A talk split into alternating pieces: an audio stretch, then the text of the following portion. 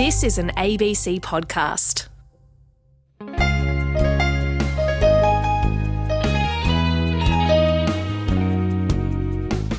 G'day and welcome to Between the Lines. This is Tom Switzer and it's lovely to have your company. Coming up soon, what else? The US presidential election will have two views, plus a little later, how Emmanuel Macron defends press freedoms in secular France in the face of the Islamist challenge. The concern that President Macron has is that this uh, extreme minority uh, has such a powerful hold on some young people that even if it's a minority that you have to take it very seriously. Stay tuned for my chat with Sophie Pedder. She's Emmanuel Macron's biographer. But first, an extraordinary US presidential election, still too close to call or to concede. It's left America and the world in a state of political uncertainty. Now, it could be days before the presidential election is determined. However, one thing's clear America, no matter who wins, is bitterly divided. Eleanor Clift from the Daily Beast in Washington has been a veteran panelist on the McLaughlin Group. Eleanor, thanks for being back on ABC Radio. Happy to be with you. Now, given a pandemic that has killed more than 230,000 Americans, a virus induced economic downturn, a racial crisis sparked by the killing of George Floyd back in May, and Trump's depressing first state debate performance, it horrified the world. Given all of that, how do you account for such a tight election contest?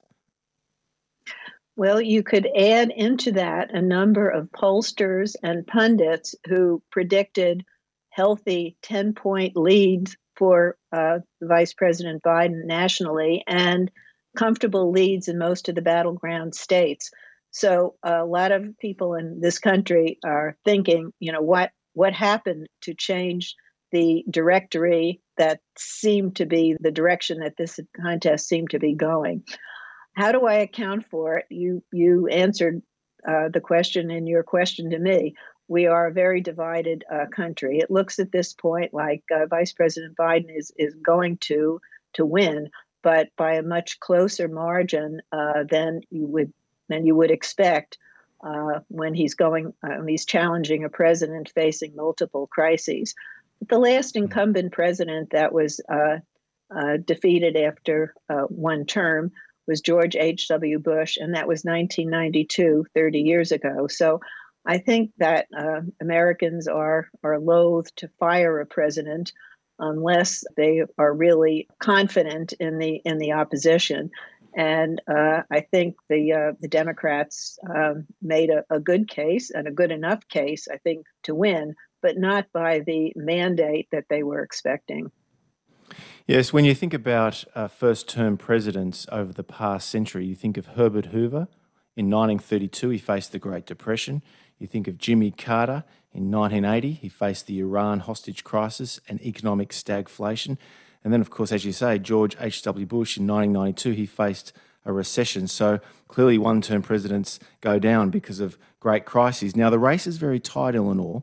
Trump wants the Supreme Court to intervene. His campaign has sued Michigan to stop the vote count. How does that work? Well, the Supreme Court got involved in a close election in 2000, but that was to stop a recount.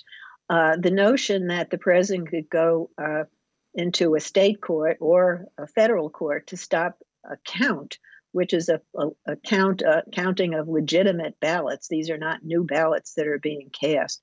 Uh, that doesn't seem to be uh, that he's not on strong legal grounds at all. Mm. But I expect that he will challenge the vote in a number of places. But in Wisconsin, for example, he's talking about uh, asking for a recount there.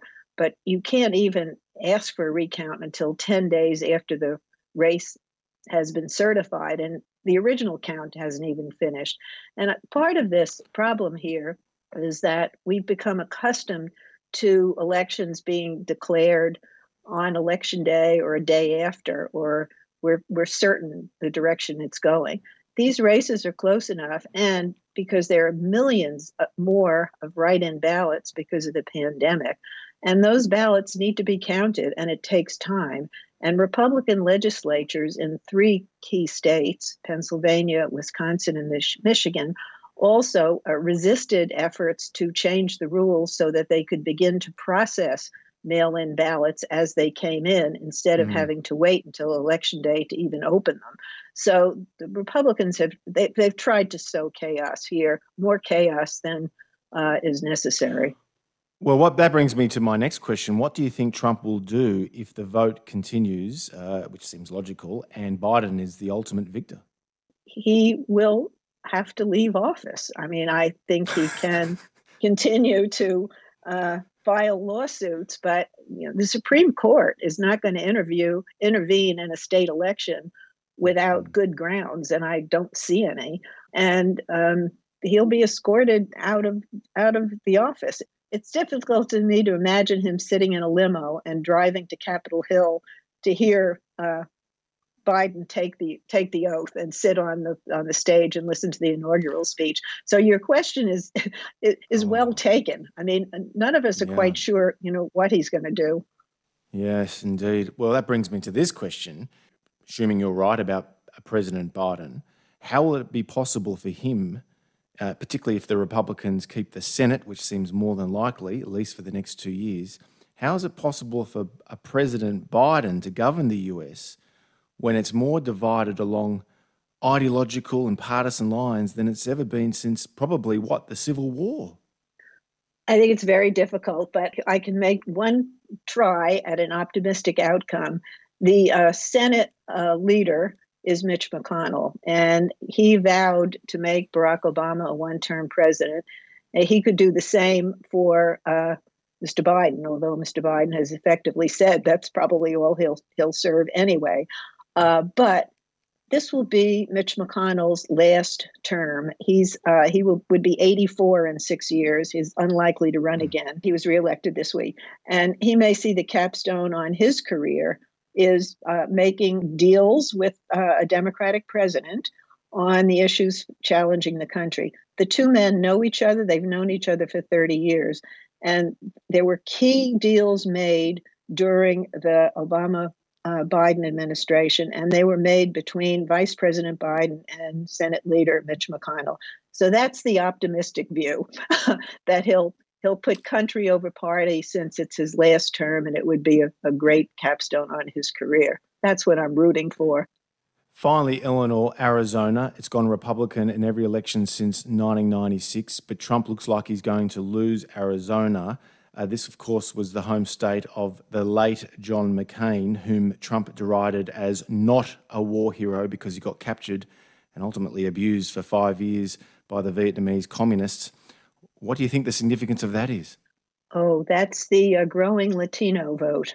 And it's interesting because uh, President Trump did very well with uh, the, the, the Latin community, which is very diverse in Florida. But in Arizona, he and uh, this infamous uh, Sheriff Arpaio, uh, you probably have, you and your listeners have probably never heard of him, but you know he was very uh, critical and demeaning of uh, Hispanic people, and they basically turned uh, the the Hispanics in the state against the Republican Party. and that's a great loss to the party, but it's it's it's emblematic of the inability of the Republican Party writ large to recognize a changing America, a diversifying America that's becoming more brown and black. So it's it's it's a lot of the uh, the changeover in Arizona has to do with the growth of the Latino community. Eleanor, thanks so much for being on ABC Radio again. Thank you. Eleanor Clift from the Daily Beast in Washington. This is Between the Lines with Tom Switzer making sense of Australia's place in the world. Now to my next guest, Henry Olsen. He's a Washington Post columnist and senior fellow at the Ethics and Public Policy Centre. Now, Henry was among many seasoned observers of American politics, including, by the way, myself, who predicted a comfortable win for Vice President Joe Biden. But this is the caveat quote, unless we experience the greatest polling failure in modern history. Henry, welcome back to RN. Thank you for having me on. So, is that it? Is that the explanation? The, the greatest polling failure in modern history? Pretty much. Um, if you take a look at uh, all but the what I call MAGA polls, uh, people who were saying that they had the secret sauce that would show that there was a more pro Trump electorate. Every public pollster was off significantly. Every almost every private pollster was off significantly as well. That campaign polls were showing a much stronger Democratic night than was expected. And I think what happened was pollsters just missed this, much as they missed your election in 2019. Yeah, but look, uh, it's just extraordinary. If you look at Wisconsin, which was on a knife edge on election night, Democrats have just eked out a victory after all the counting's taken place. Now, Wisconsin, just a fortnight, Washington Post ABC poll had a 15, 16 point lead to Joe Biden. I mean, it's extraordinary. How could you get it so wrong? Uh, you would have to ask them. The only way you can get it so wrong is if you're modeling the electorate in a massively problematic way, or if you just had one of those one in 20 polls that are supposed to be outside the confidence of error. The problem is there were a lot of 1 in 20 polls outside the confidence of error, both in the state and at the national level, for me to believe that's what's going on. I think there was a massive electorate modeling problem. Plus, I think the MAGA pollsters are somewhat right that there is a shy Trump effect in presidential years. Well, let's talk about this. This is the argument, shy Trump voter, that, that the raw polling figures clearly overstated the support for Biden, just as they did for Hillary Clinton four years ago. And, and the argument here is some people are ashamed of admitting that they would vote for Donald Trump. And you think that's a plausible observation still, four years after this original phenomena? You know, I think it's difficult to understand without being here is that we have gone through four years of relentless daily 24 7 attacks on the president. I don't know how many people lied to pollsters, but I can believe that there were people who are deeply Republican but not terribly political junkies who just said, to heck with it, and didn't answer any calls. And I think that, more than lying, is the likely answer. And that's, in fact, what the Trafalgar owner basically implied is that there's a certain number of people who can't be bothered with a typical five to 18 minute poll hmm. on the phone. And he has pioneered new texting methods that only ask them to respond to two or three questions he might have hit something and be his innovation might have uncovered those people. Yeah, and of course the uh, the proliferation of uh, mobile phones or cell phones that makes it more complicated too, I suppose. But as you know, for years British pollsters have had to deal with the shy Tory factor, where people fear being bullied out of admitting that they're conservative voters, British conservative voters, because they believe conservatism is somehow associated with selfishness or just being generally old-fashioned. Uh, we saw that in a way play out with Brexit uh, four years ago, Henry. And as you mentioned before, you could argue we saw that with the quiet Australians who supported Scott Morrison and, of course, defied all the pollsters and the pundits in the lead up to our own election. Can we ever believe the polls again? Uh, you know, I think it, most of the time polls are right, but I think we just have to engage in a lot more skepticism. For me, my gut was telling me this is going to be closer than the polls are telling me. I resisted that. There was evidence that there were regional polling error effects that were consistent that would have brought Trump uh, in more in line in the Midwest and suggested he might win North Carolina, Florida, and Georgia. I resisted adjusting for those. I'm not going to make that mistake in 2022. I just think the pollsters have systematic errors and that there is a segment of the Republican electorate that simply won't answer polls. Now, you also expected the Republicans to lose the Senate, but that now seems highly unlikely. The Republicans will probably hold the Senate. They've even picked up seats in the House of Representatives, contrary to the conventional wisdom. Now, presuming that Biden wins the final votes in the battleground states, and manages to win enough electoral college votes to just win the White House. Uh, does a Republican Senate, uh, taken together with the nature of this very close election, does that mean that a President Biden is the lamest of lame ducks, at least for the next two years?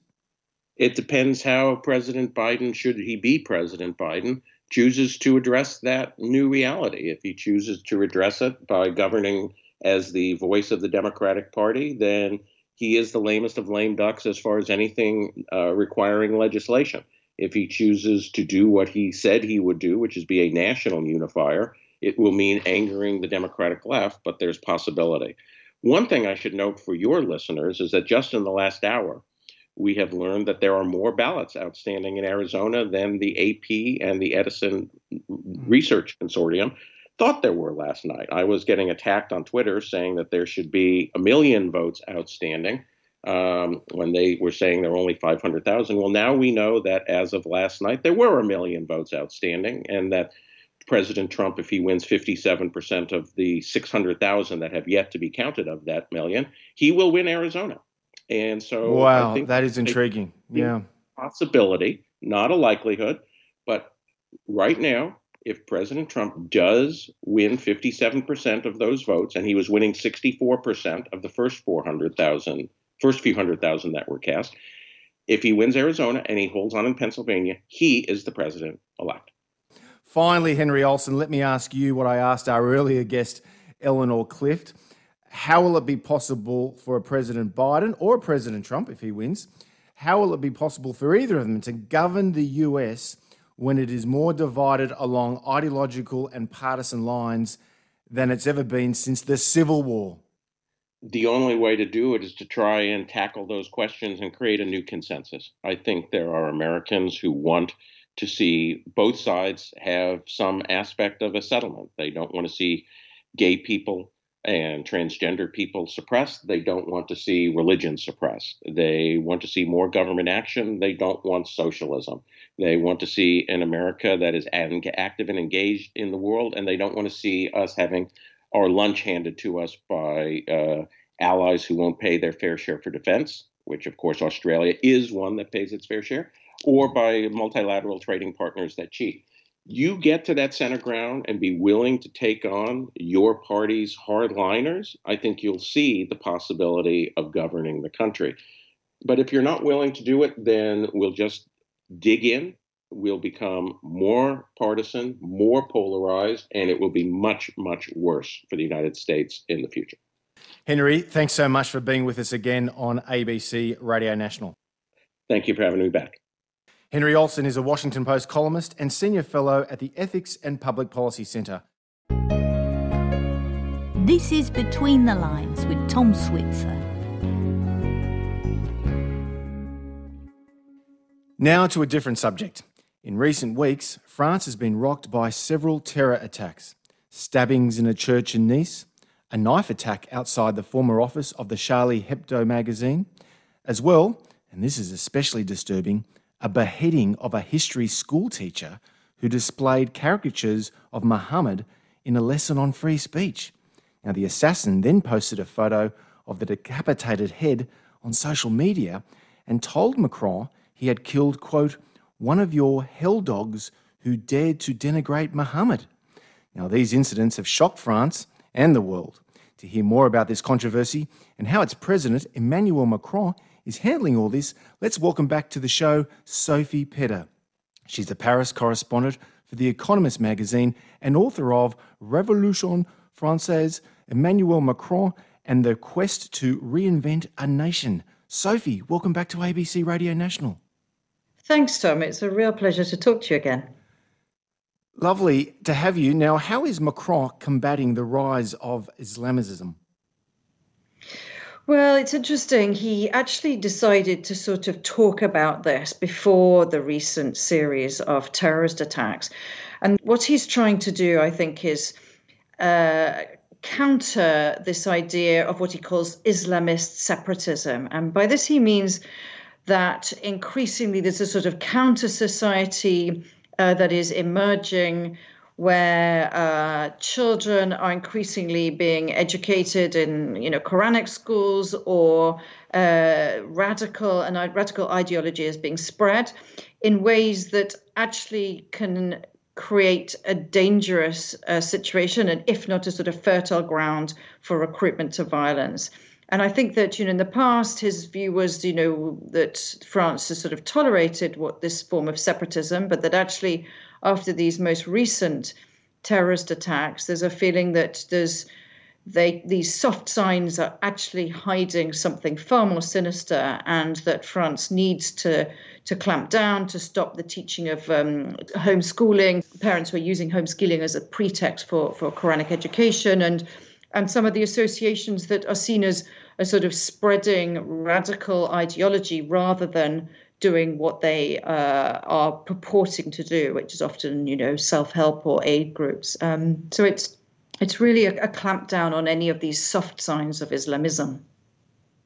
Now, the French, of course, take great pride in their republican, secular, liberal values. I mean, to what extent do Muslims living in France, to what extent do they reject those values? I would say the vast majority don't reject them at all. I mean, this is one of the mm. difficulties trying to explain the situation in France is that, you know, the vast majority of French Muslims probably don't even think of themselves in those terms. You know, they're French first. They have a, background with often a sort of Muslim culture. They may not even be uh, practicing uh, or even believing, but they there is a complete an integration of uh, the vast majority of, of, of, Muslims. What we're talking about is an as an extreme. It's a minority, but I think that the concern that President Macron has is that this uh, extreme minority uh, has such a powerful hold or an ability to have such a powerful hold on some young people, especially with the power of social media and the way that uh, you can recruit people to, to, to extremism, that, that even if it's a minority, that you have to take it very seriously.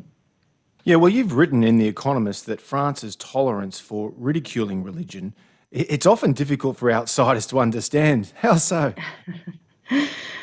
Well, I think it is because the French have this model that really isn't replicated anywhere else in the world, and it's uh, it doesn't even have a, a, an English term for it. They they call it laïcité, and we sometimes translate that as secularism, but that's also often misunderstood. It, it basically emerged in the uh, the turn of the 19th century, beginning of the 20th century, as part of a struggle at that time against the Catholic Church. It was a struggle with clerics and it was a struggle to wrest control of public institutions, especially schools, actually, from the Catholic Church. And it so it's entrenched in law in 1905 the separation of church and state, so of religion and public affairs. And it also protected, and this is the bit that people don't sometimes understand, it protected the right to believe as well as uh, the right not to believe. So it, it is misunderstood, I think, because people mm. who seek to sort of caricature this model see it as either a form almost of sort of state atheism, you know, like an anti religious creed, or as Islamophobic, because if there's any sort of confrontation between the public authorities today and a religion, it's no longer Catholicism. It tends, on the whole, to be forms of Islam or Islamism, rather. And I think that's yeah. Difficult to understand sometimes.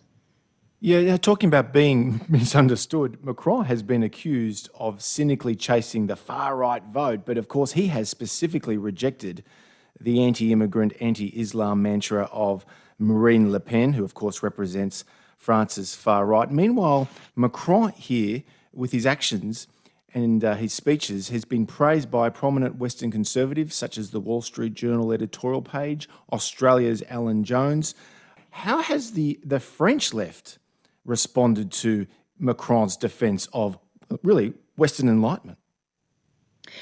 Well, again, it's interesting because it's not quite how you would imagine. In France, this belief in the in the secular model, this this model of laicity that we were talking about, is actually mm. uh, it's cross party, and some of the most fervent defenders of the model. Uh, and of keeping religion out of public life are actually on the left. Uh, if you remember back to Manuel Valls, who was a prime minister, socialist prime minister of France, he was one of the, the, the strongest advocates of, uh, of, of defending uh, free speech, the right to blaspheme, uh, and keeping religion out of out of public life. So it really isn't just a sort of far right or even a conservative um, discourse. It's something that is found very much uh, in the mainstream left wing uh, thinking in France. And that, I think, again, is one of the elements of this that makes it quite difficult sometimes to to read French politics because it is not just a sort of cynical chase for the for the far right vote when you when you stand up and you defend um, policies which look as if they're chasing uh, or, or, or, making uh, making life more difficult for Muslims in France. It's actually something that is very much defended on the basis of, of universalist values, the Enlightenment principles, and the secular principles under the French Republic on the left as well. My guest is Sophie Pedder from The Economist in Paris, and we're chatting about uh, Macron and France. And now's as good a time as any is to acknowledge that uh, France has experienced plenty of Islamist terror attacks. Who can forget the 2015 Paris attacks that killed, I think it was about 130? or the 2016 uh, Nice truck attack that claimed 86 lives. Now, of course, Sophie, you interviewed Macron, or you've interviewed him several times, but about a year ago, I think you interviewed him when he said to you, and this was very famous uh, NATO is brain dead. That's what he told you. Now, the Turkish President Erdogan has slammed Macron's crackdown of Islamists in France. France and Turkey are NATO allies. What's the upshot of all this? Well, I think what we're looking at is really a, um, uh, it's almost a sort of outright uh, confrontation between the French president and Erdogan in, in, in Turkey.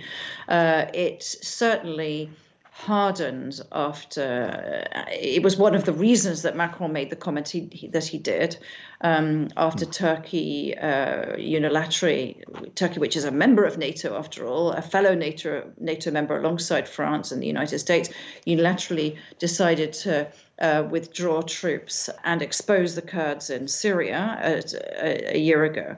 But it's really got in, developed into something much more conflictual and sort of directly confrontational between France and Turkey in, for example, the Eastern Mediterranean, where France has had to send, or decided rather, to send a frigate to support Greece after some incursions by Turks. Uh, into Greek waters. So there you have again a sort of form of confrontation, literally almost happening in the Eastern Mediterranean between and among NATO members. And I think it's part of Macron. Macron would see it as part of uh, Erdogan's uh, attempts to assert, assert, himself as, you know, the leader of uh, a, a, form of Islam in this part of the world, and that collides directly with Macron's de- attempts to defend.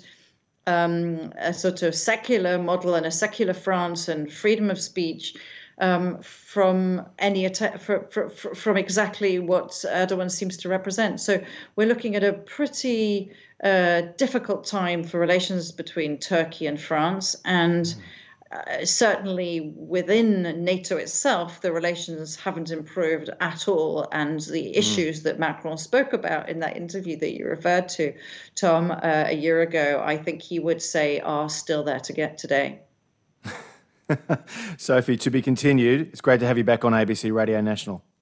It's a real pleasure to talk to you. Thanks very much. Sophie Pedder is the Paris bureau chief for The Economist magazine and biographer of Emmanuel Macron. Well, that's all from us this week on Between the Lines. It's always great to have your company. Now, remember, if you want to hear the episode again, you can always hear us via your ABC Listen app or wherever you get your podcasts. You can also go to our program page at abc.net.au slash rn and follow the prompts. Thanks again for joining us today, and I look forward to your company next week.